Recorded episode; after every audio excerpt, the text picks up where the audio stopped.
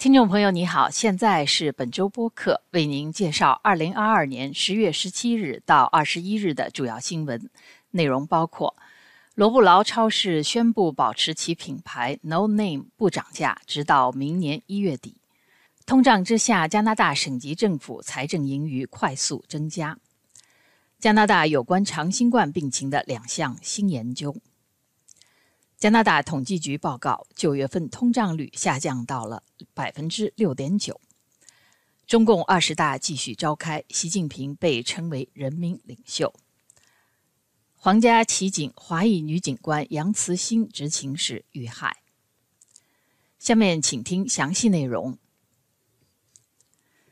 加拿大最大连锁超市罗布劳星期一十月十七日宣布，他们将保持自己旗下品牌 No Name 的所有产品价格保持不涨价，直到明年一月三十一日。No Name 品牌包括超过一千五百种食品和日用品。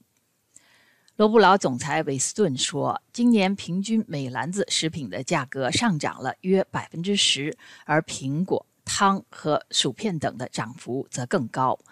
威斯顿表示，食品供应商将高成本转嫁给超市，这是他的公司无法控制的。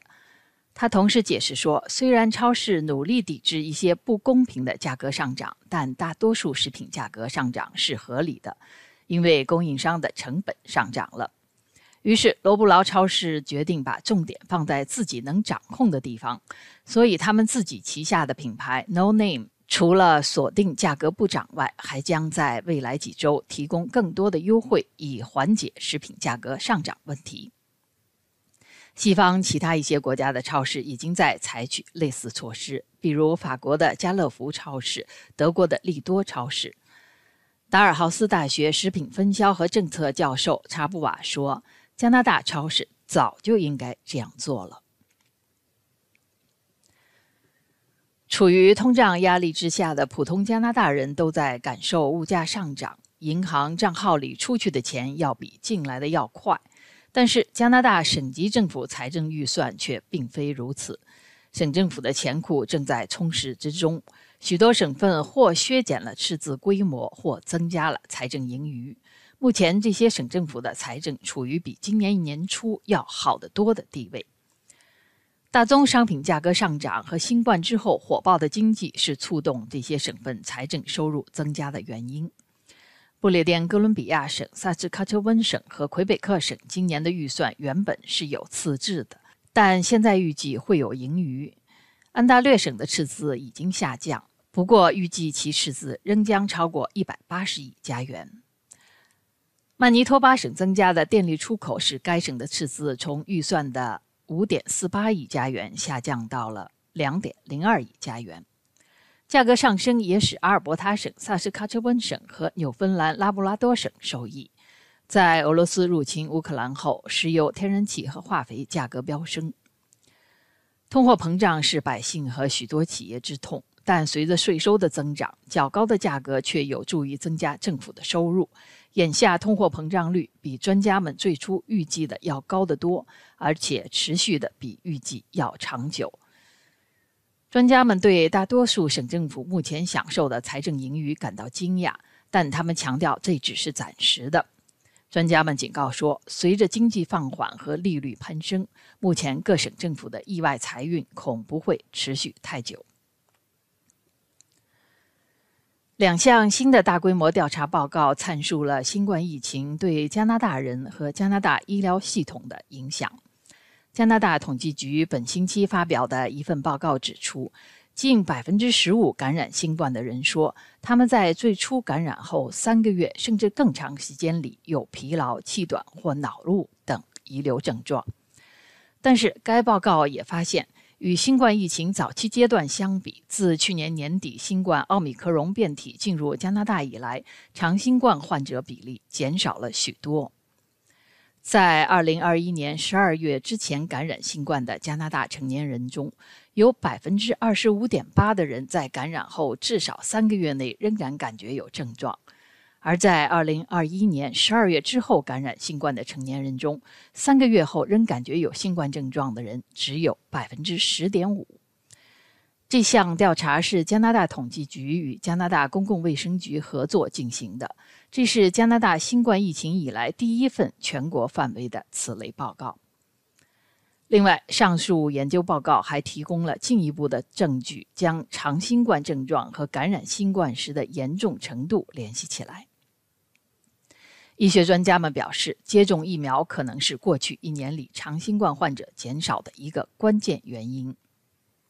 与此同时，本周一发表在加拿大医学会杂志上的另一项研究报告指出，安大略省新冠检测呈阳性的人在感染痊愈后的几个月里，比检测呈阴性的人使用医院和其他医疗服务的次数要多一些。加拿大统计局发表的报告说，九月份的通胀率下降到了百分之六点九，低于八月份的百分之七。这是通胀率从今年七月以来连续第三个月下降。六月的通胀率是四十年来的最高点，百分之八点一。通胀率下降是因为汽油价格在下降，但目前食品价格继续上涨。经济学家们本来预期九月份通胀率会有较大的下降，大约会在百分之六点七，但食品价格拉高了通胀率。在过去一年中，超市的食品价格增长了百分之十一点四，这是自一九八一年八月以来超市食品价格最大的年度增长率。过去一年来，超市一些食品价格上涨，举例如下：谷物早餐类食品上涨了百分之十七点九，烘焙产品上涨了百分之十四点八，新鲜水果上涨了百分之十二点九。新鲜蔬菜上涨了百分之十一点八，奶制品上涨了百分之九点七，肉类食品上涨了百分之七点六。目前食品通胀率几乎是整体通胀率的两倍，食品通胀现在已经持续了十个月高于整体通胀率。许多人抱怨大型超市趁通货膨胀而贪心膨胀。在过去的第三季度中，多数连锁超市的盈利高于去年同期或等同于去年同期，并且都大大高于新冠开始前的2019年同期。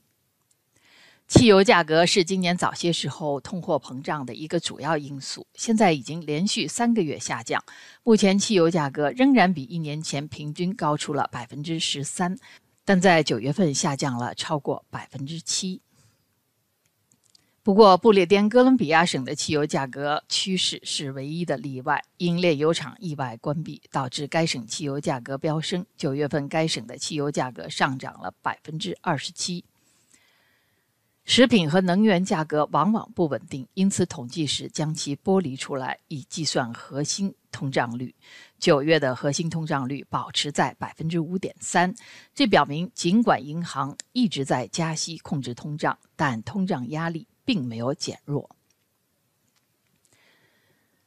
据西方媒体预计，习近平将进入他的第三任期，成为自毛泽东以来任期最长的中共首脑，并且可能成为终生人民领袖。